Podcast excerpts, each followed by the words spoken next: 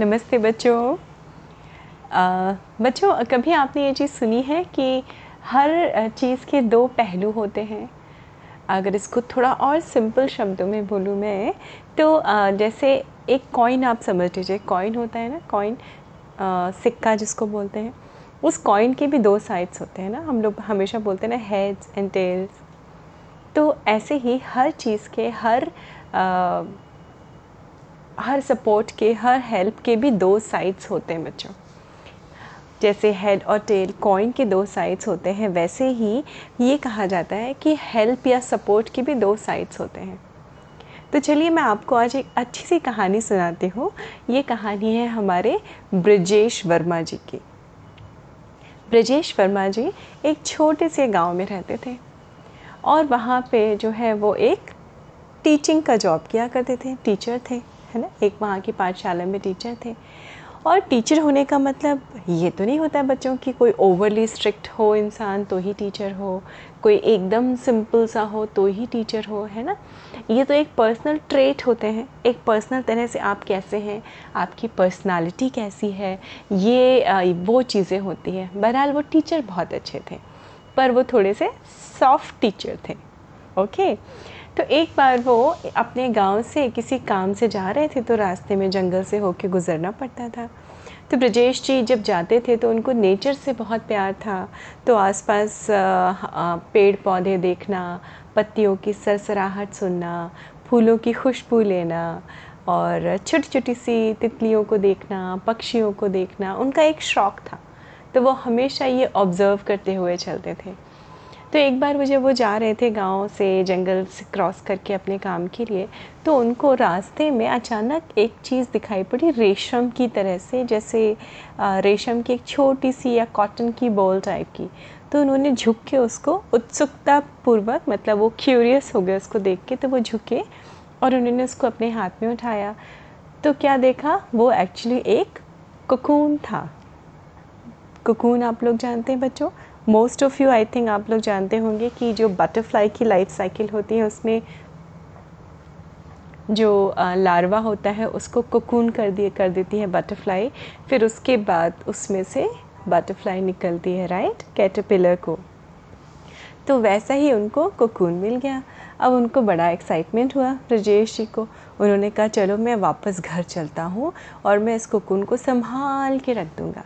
इसको रखूँगा और रोज़ इसकी ग्रोथ देखूँगा। देखूँ, मैं भी तो अपनी आँखों से देखूँ कि कैसे होता है है ना? उनके अंदर भी नेचर से प्यार था, उनको क्यूरियोसिटी थी बहुत ज़्यादा। तो वो अपने घर में उसको ले गए। अब आगे कई दिनों तक वो उसको देखते रहे देखते रहे। कहीं कोई हलचल हो रही है और उन्होंने इनफैक्ट अपने टेबल के बगल में ही उसको रखा हुआ था। एक कांच की बोल में, छोटी सी ट्रांसपेरेंट बोल थी, उसमें रखा था। ताकि उसमें कोई हलचल हो तो उनको दिखाई भी पड़े, है ना? स्टील की या किसी और मेटल की बॉल में रखते या डब्बे में रखते तो उनको दिखाई नहीं पड़ता।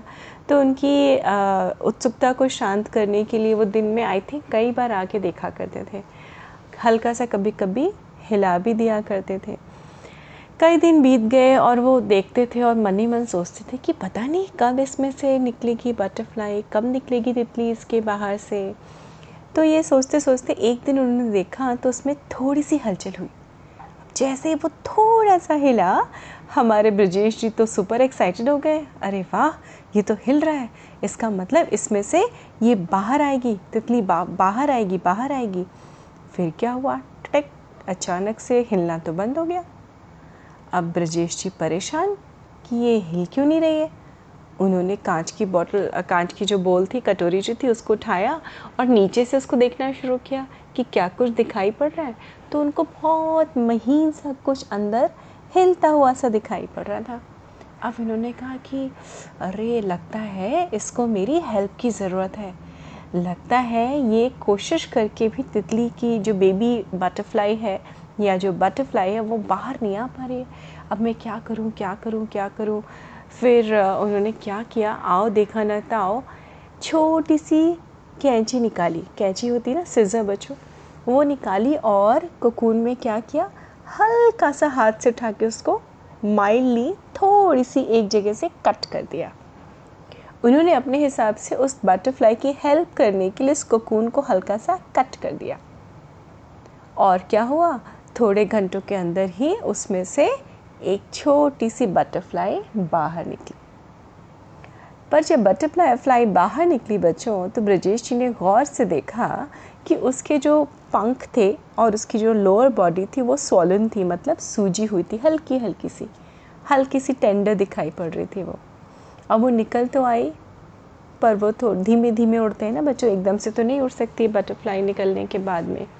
उस स्टेज पे तो वो थोड़ी सी वहाँ बैठी थी अब वो थोड़े दिन और हो गए, उन्होंने कुछ फ्लावर्स वगैरह ला के उसके आसपास रख दिए थे।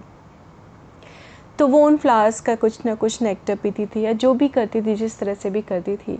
लेकिन वो एक स्वस्थ और हेल्दी बटरफ्लाई नहीं निकली थी उस कोकून के अंदर से। अब ब्रजेश जी सोच में पड़ गए कि ये क्या किया मैंने, क्या मैंने सही किया, क्या मैंने गलत किया। तो बच्चों, देखिए, ब्रजेश जी ने क्या किया था? उनका जो इरादा था, उनका जो इंटेंशन था of helping butterfly coming out of cocoon was very noble अच्छा इरादे से उन्होंने किया था। उन्होंने कुछ भी ऐसा नहीं किया था कि जिससे बटरफ्लाई को कोई नुकसान हो या कैंची उसको लगे। पर क्या वो उनकी मदद उस बटरफ्लाई के लिए ज़रूरी थी? नहीं थी बच्चों। क्योंकि बटरफ्लाई का कोकून से बाहर निकलना एक बहुत ही नेचुरल प्रोसेस होता है, जो उसके अंदर ऑलरेडी इनग्रेंड मतलब उसके अंदर ऑलरेडी वो क्षमता होती है बच्चों, कि किस तरह से वो धीमे धीमे धीमे धीमे उस कोकून से अपने आप ही बाहर निकलती है। जो वो प्रोसेस होता है ना बच्चों, उस कोकून से बाहर निकलने का, वो उसको और शक्तिशाली बनाता है। उसके अंग मतलब उसके जो फैदर्स होते हैं, जो उसकी लोअर बॉडी होती है, जिससे वो पुश करती है, जिससे वो हज़ार कोशिशें अपने आप में उस कोकून के अंदर कर रही होती है, ताकि उस कोशिश से उसको क्या मिलती है? शायद उड़ने की, सीखने की, आगे बढ़ने की प्रेरणा मिलती है। तो देखिए बच्चों बटरफ्लाई भी कितना छोटी सी होती है ना? छोटी भी होती है, बड़ी भी होती है। कितनी भी बड़ी बटरफ्लाई हो, लेकिन हम ह्यूमन से तो बहुत छोटी होती है। है ना? तो देखिए, उसका भी एक प्रोसेस होता है बच्चों। वो भी एक कठिन प्रोसेस से होके गुज़रती है, तब वो कैटरपिलर से क्या बनती है? बटरफ्लाई बनती है। और उस पूरे प्रोसेस में अगर ज़रूरत से ज़्यादा हेल्प की तो क्या हुआ उस बटरफ्लाई का बच्चों? कि वो कभी हेल्दी होके उड़ ही नहीं पाई।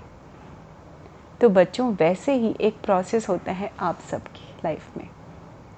आप सब हमेशा इस चीज़ को याद रखिएगा कि जब आप अपने आप अपना काम करेंगे ना बच्चों तो एक आपकी नेचुरल ग्रोथ होती है।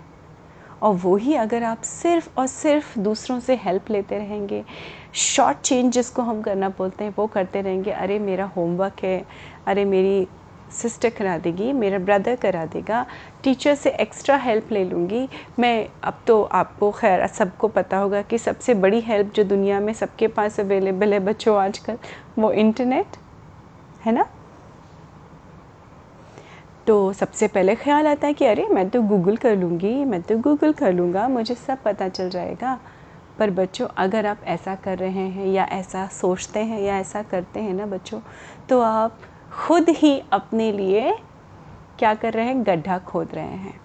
आप खुद ही अपने डेवलपमेंट में एक बहुत बड़ी अड़चन क्रिएट कर रहे हैं, रुकावट क्रिएट कर रहे हैं। तो जैसा मैंने कहानी के बिल्कुल शुरुआत में कहा था एवरीथिंग हैज़ टू साइड्स तो ऑप्टिमम सपोर्ट या थोड़ी बहुत सपोर्ट सबको ज़रूरत होती है बच्चों।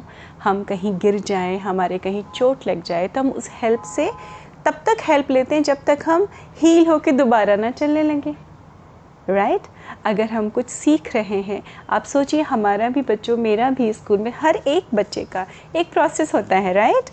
हम पहले ए सीखते हैं, फिर जी तक पहुँचते हैं डायरेक्ट जंप नहीं मारते हैं तो वो उस प्रोसेस को हम इन्जॉय करते हैं और अगर नहीं करते हैं तो बच्चों, इस प्रोसेस को इन्जॉय करिए धीरे धीरे एक एक दिन एक एक महीने एक एक साल साल में देखिए आप कितना कुछ सीखते हैं, कितना कुछ, लेकिन इस पूरे प्रोसेस में बच्चों हेल्प उतनी ही लीजिए जितनी ज़रूरत हो। ज़रूरत से ज़्यादा हेल्प आपको क्या करती है? आपकी ग्रोथ को रोकती है बच्चों। एक दिन नेचुरल प्रोसेस होता है, फिर हमें ज़िंदगी भर एक सपोर्ट की आदत भी पड़ जाती है। That is another bad side of help and support right so so, आप ये याद रखिए कि प्रकृति ने भगवान ने जैसा भी हमें बनाया है सेल्फ सफिशेंट बनाया है बच्चों। और आप सबके अंदर वो काबिलियत है कि आप अपना काम खुद कर सकते हैं और करते भी हैं आप में से बहुत लोग। नहीं करते हैं ट्राई करिए। ट्रस्ट मी बच्चों। आप बहुत बेहतर करेंगे और अपने आप करने के बाद जो एक खुशी मिलती है ना, आप लोग ये करके देखेगा उस खुशी की कोई भी आई थिंक पराकाष्ठा नहीं होती। मतलब वो बहुत बहुत अंदर से अच्छा लगता है आपको खुद करने में। तो हेल्प को करिए आउट और सेल्फ सफिशेंट बनिए, है ना?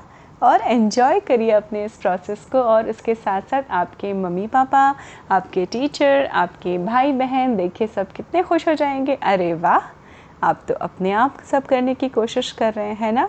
So be responsible and be independent okay तो उस उस आ, उसकी तितली की बेचारी की तरह नहीं जो उस हेल्प के बाद कभी भी हेल्दी होके उड़ ही नहीं पाए फ्री होके है ना बच्चों? तो अपने कोकून से बाहर निकलिए, अपनी हेल्प करिए और बिल्कुल बिल्कुल इंडिपेंडेंट और हेल्दी बने रहिए। हम्म? उम्मीद है आपको ये कहानी अच्छी लगी होगी। आप सब बिल्कुल स्वस्थ रहिए, मस्त रहिए। मैं मिलती हूँ अगली कहानी में आपसे, बच्चों। नमस्ते।